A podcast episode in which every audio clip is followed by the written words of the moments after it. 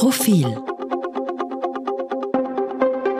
Podcast Herzlich willkommen beim Mittwoch-Podcast des Profil. Das ist diese Woche kein Innenpolitik-Podcast, was man schon daran merkt, dass ich heute mit Robert Dreichler, stellvertretender Chefredakteur und Außenpolitik-Ressortleiter spreche. Hallo Robert. Hallo Christian. Liebe Zuhörerinnen, liebe Zuhörer, äh, der Podcast wird sich bewegen an der Grenze zwischen Innen- und Außenpolitik. Und wie Sie schon richtig vermuten, geht es mal sehr stark um die Frage, äh, was hat Karl Nehammer eigentlich in Moskau gemacht? Was ist die Bilanz des Ganzen? Sind die Befürchtungen eingetreten, dass der Bundeskanzler da jetzt als ein, als ein äh, Marketing-Tool des äh, Wladimir Putin dienen könnte. Was ist denn so, so dein Eindruck jetzt zwei Tage nachdem Karl Nehammer dort war? Also überspitzt formuliert würde ich sagen, es war eher umgekehrt. Ähm, wir haben spät äh, aber doch jetzt erfahren, ähm, dass, dass, die ganze, dass die ganze Sache zentral von Kai Dickmann äh, organisiert wurde und auch ver verwertet wurde.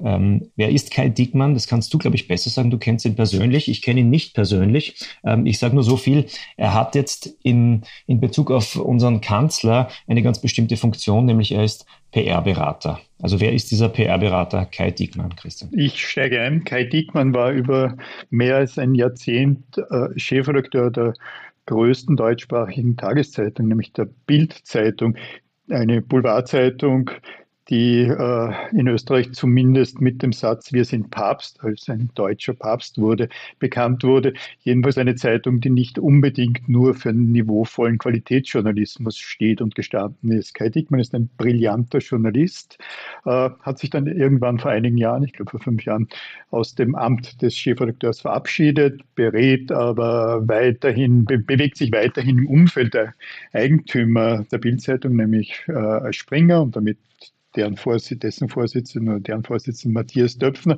und hat eine, ein Unternehmen gegründet, das Story Machine heißt, das PR-Beratung verschiedenster Art macht. Daneben hat er noch eine große Fondsgesellschaft gegründet, mit der er sehr, sehr viele Milliarden Veranlagungen haben wollte, hat nicht ganz so funktioniert. Aber das Problem, das wir jetzt hier alle sehen, ist, wie kann ein ehemaliger Boulevard-Chefredakteur plötzlich zentraler Berater des österreichischen Bundeskanzlers werden?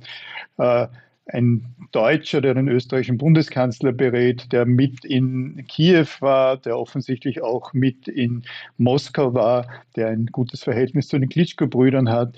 Also äh, ich stelle gar nicht die Frage, ob der österreichische Bundeskanzler gut beraten war, sich hier Kai Dickmanns zu bedienen, sondern meine Antwort ist, darauf nein.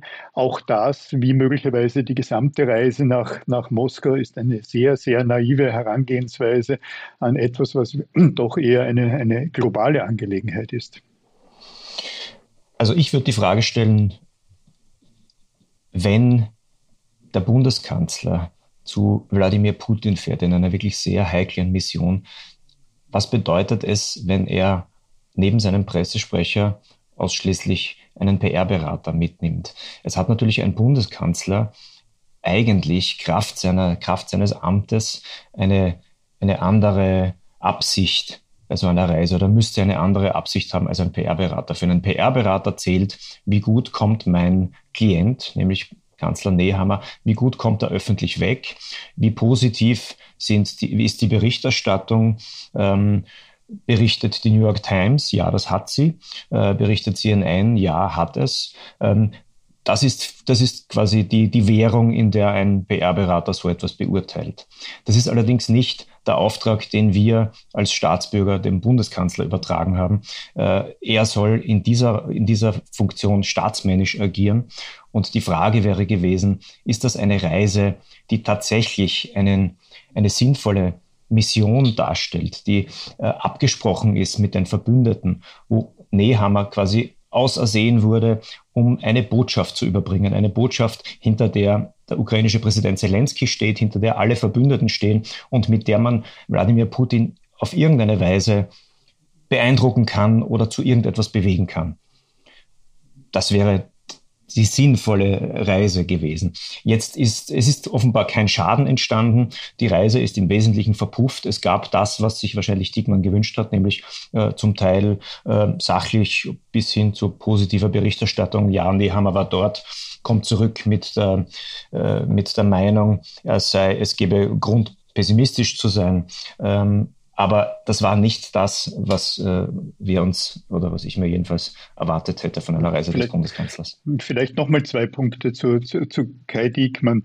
Es gab am Sonntag ein, ein, hoch, ein, ein, ein hochdiskretes Hintergrundgespräch, in dem österreichische Journalisten Expertinnen äh, informiert wurden über die bevorstehende Reise des Bundeskanzlers nach Moskau mit einem äh, Embargo. Man solle ab bis äh, Montag 11 Uhr nicht darüber berichten. Kurz nach dieser, diesem Hintergrundgespräch hat ausgerechnet die Bildzeitung, deren Chefredakteur vor Jahren eben Kai Diekmann war, die nicht gebunden waren an, das, an, an, an diese, äh, den, den Zeitpunkt Montag 11 hat ausgerechnet die Bild-Zeitung Breaking News gehabt und darüber berichtet. Zweite Geschichte, äh, ob Kai Diekmann nun wirklich in einer Position ist, in der er österreichische Experten, einen österreichischen Militärexperten äh, öffentlich angreift und sagt, man solle das Wort Experte äh, mal wieder hinterfragen, weil der nämlich die äh, in Frage gestellt hat, ob diese Reise nach Moskau sinnvoll ist. Also ich glaube nicht, dass es ihm, dass ihm, ihm das zusteht.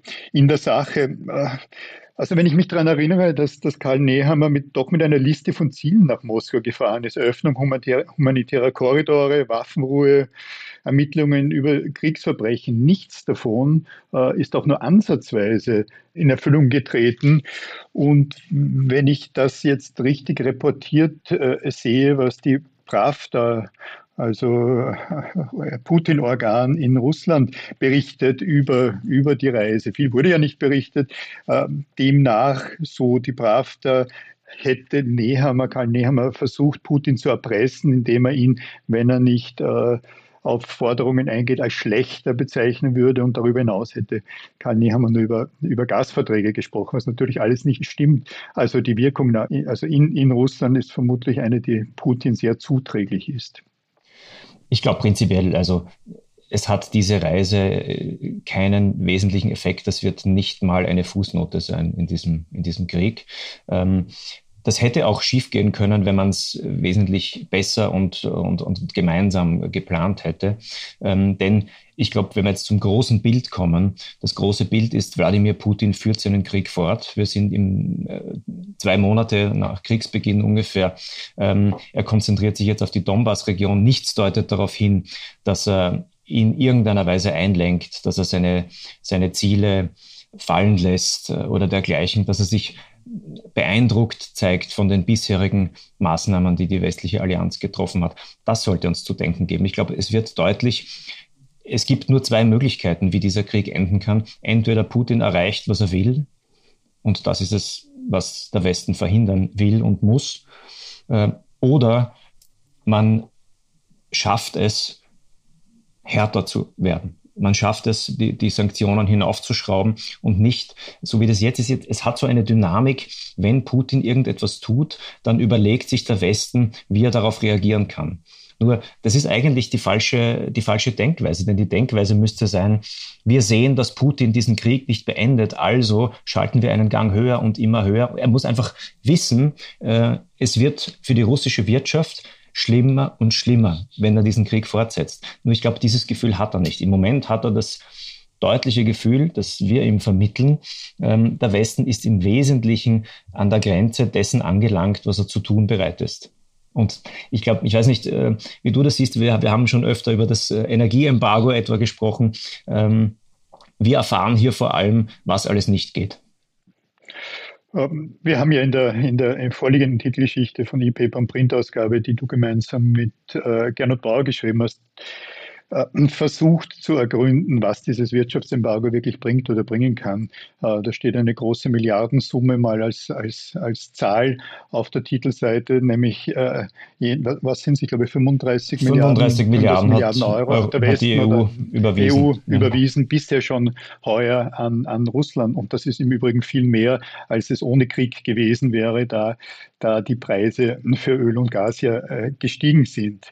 Äh, aber ich sehe es ja irgendwie so wie, so wie du, aber ich sehe schlicht eine, eine große Hilflosigkeit des Westens, weil äh, Flugverbotszone über der Ukraine wird der Westen äh, angesichts eines dann drohenden Dritten Weltkriegs äh, sicherlich nicht einrichten. Das heißt, wir sind jetzt abgesehen von der, von der Frage, nehmen wir noch äh, russisches Öl und Gas, äh, ziemlich am Ende der, der Fahnenstange und der Möglichkeiten angekommen. Und äh, Wladimir Putin wird sich davon nicht, nicht, nicht beeindrucken lassen in den, in den nächsten Monaten. Naja, es gibt, es gibt zwei große Diskussionen. Das eine ist, kann man das Embargo verschärfen, sprich kann man Gas und Öl äh, nicht mehr einführen aus Russland. Das würde der russischen Wirtschaft natürlich einen extremen Schlag versetzen. Das andere sind die Waffenlieferungen. Deutschland, in Deutschland wird diskutiert, soll man Panzer liefern. Und es werden alle möglichen Einwände vorgebracht. Ähm, die Ukrainer hätten keine Soldaten, die die auch äh, äh, fahren können, die die bedienen können.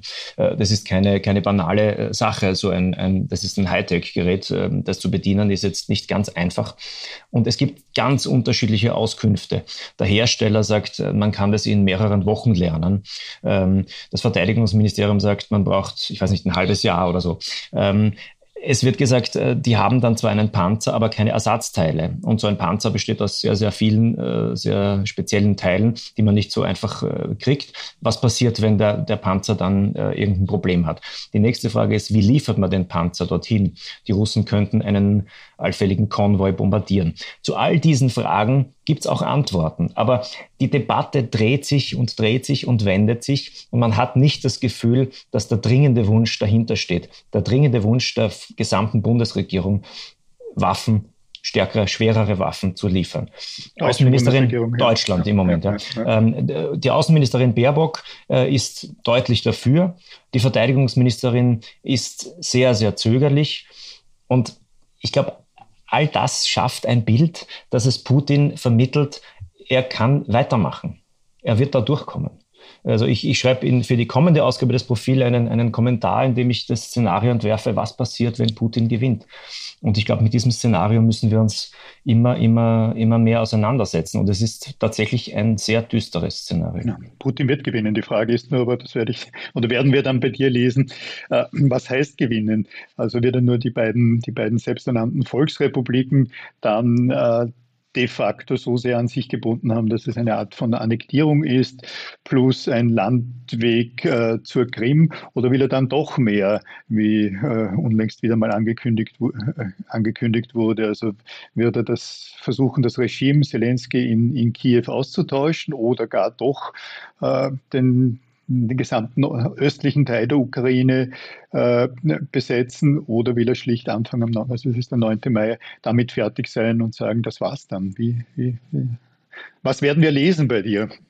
Ich glaube, man muss noch eine Stufe, also nicht, dass man nicht auf die Ukraine sehen sollte, denn das ist das Kriegsgebiet, das sind die Leute, die am meisten jetzt drunter leiden. Ähm, aber natürlich ist dann die Frage, dann ist Frieden. Also es, es, herrscht so ein bisschen das Gefühl, okay, wenn er das erreicht hat, dann ist wenigstens endlich Frieden. Nur was bedeutet Frieden dann? Wenn er den Ostteil der Ukraine, die Donbass-Region, äh, in seiner Herrschaft hat, was wird mit den Leuten dort? Das sind die Leute, die jetzt von ihm bombardiert, also von seinen Streitkräften bombardiert werden und äh, schwerstens misshandelt werden. Die leben dann in seinem Staat. Oder wird man sagen, die, die so quasi diese, ähm, wird man eine Art ethnischer Säuberung äh, probieren, dass die ukrainischstämmigen Ukrainer äh, diesen Teil der Ukraine verlassen dürfen. Dann hätten wir eine ethnische Säuberung in Europa 2022. Oder was auch wichtig ist, wenn Putin gewinnt und wenn die Welt das auch so, so einschätzt, dass Putin erreicht hat, was er wollte, dann folgt daraus, die Ukraine hätte niemals ihre Atomwaffen aufgeben sollen. Und jeder Staat, auf dieser Welt, der sich von irgendjemandem bedroht fühlt, wird jetzt alles daran setzen, Atomwaffen zu bekommen. Wir werden einen, einen Wettlauf erleben nach Nuklearwaffen, denn wir sehen, die Ukraine ist schutzlos, weil sie keine Atomwaffen hat und Russland seinerseits ist unangreifbar, weil es Atomwaffen hat. Also das hat alles Konsequenzen, die, die weit darüber hinausgehen, was jetzt unmittelbar wie die Grenzziehung verläuft oder dergleichen.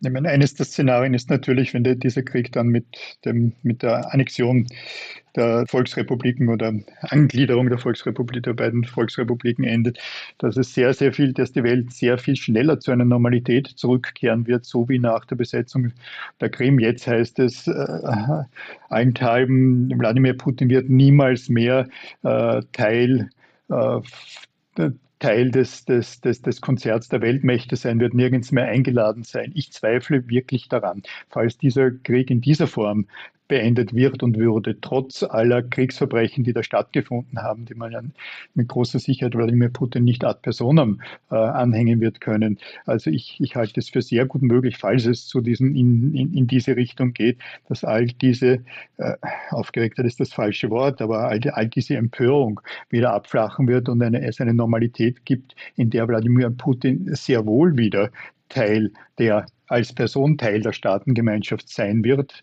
in der ökonomische Interessen wieder eine, eine, eine große, größere Rolle äh, spielen werden. Man darf nicht vergessen, dass ja auch ab 2014 es Sanktionen Sonderzahl gegenüber äh, Russland, Russland gab, wiewohl nicht beim Gas- und beim Ölimport. Da gibt es zwei Richtungen, die, die, ich bisher sehe. Also Joe Biden hat sich wirklich sehr, sehr weit vorgewagt. Er hat jetzt zuletzt ähm, von, tatsächlich von einem Genozid gesprochen. Das, hat, das haben die USA bisher nicht. Er hat selbst darauf hingewiesen, dass er das, äh, dass das eine persönliche Einschätzung sei, dass das jetzt nicht die offizielle Regierungsmeinung ist. Denn wäre es das, dann müsste man äh, Putin äh, zur Fahndung ausschreiben, zur Verhaftung ausschreiben etc., äh, dann müsste ein, ein, ein, ein, ein, ein Prozess in Gang kommen. Und das will Biden auch nicht. Aber er hat persönlich gesagt, er hält ihn für einen Killer und das, er, er würde ihn in eines Genozids bezichtigen. Ähm, das heißt eigentlich, Biden kann mit Putin in Wahrheit in Zukunft nicht mehr äh, als Politiker umgehen. Äh, aber wie lange wird Biden noch im Amt sein? Biden wird ähm, 2024 äh, sein Amt verlassen. Das heißt, äh, und das ist jetzt keine ganz lange Zeit. Das heißt, es ist durchaus möglich, dass der nächste US-Präsident, wie du, wie du es äh, vermutest, einen, einen gezwungenermaßen einen Neustart probiert. Und Nehammer hat was Interessantes gesagt in seinem Statement. Er hat gesagt, dass er Putin mitgeteilt habe, dass die Sanktionen so lange aufrecht blieben, solange in der Ukraine gestorben wird. Das halte ich für eine sehr, sehr fahrlässige Formulierung. Absolut, ja. die, die, die müssten natürlich weit darüber hinaus äh, Geltung haben, die Sanktionen. Denn zu glauben, äh, wenn dort quasi äh, Putin seine Kriegsziele erreicht hat und das mhm. Feuer einstellt, dass wir dann die Sanktionen aufheben, das wäre natürlich absurd. So ist es. Sanktionen, die es mir übrigens zum Teil ja zuvor auch schon gab. Womit wir den Kreis geschlossen haben, wieder zurück zu Karl Nehammer und seiner äh, sehr fragwürdigen Kreise zurückgekommen sind. Lieber Robert, vielen Dank für das gemeinsame Gespräch. Ich danke dir, Christian. Ja. Liebe Zuhörerinnen, liebe Zuhörer, heute ist Mittwoch. Die Profil äh, Print- und E-Paper-Ausgabe erscheint in dieser Woche bereits am Karfreitag, an diesem Freitag, da ja am Montag Ostermontag, also ein Feiertag ist. Das heißt, wir werden zehn Tage Zeit haben, unsere kommende Ausgabe zu lesen, in der wir uns auf einer Metaebene der Debatte rund um diesen Krieg äh, widmen werden, mit vielen intellektuellen Künstlerinnen und Künstlern, auch jenen Intellektuellen aus der Profilredaktion, äh, vier Journalistinnen und Journalisten, die dieses Projekt betreuen. Herzlichen Dank, dass Sie uns Ihre Zeit geschenkt haben und ich wünsche Ihnen frohe Feiertage. Auf Wiederhören. Wiederhören.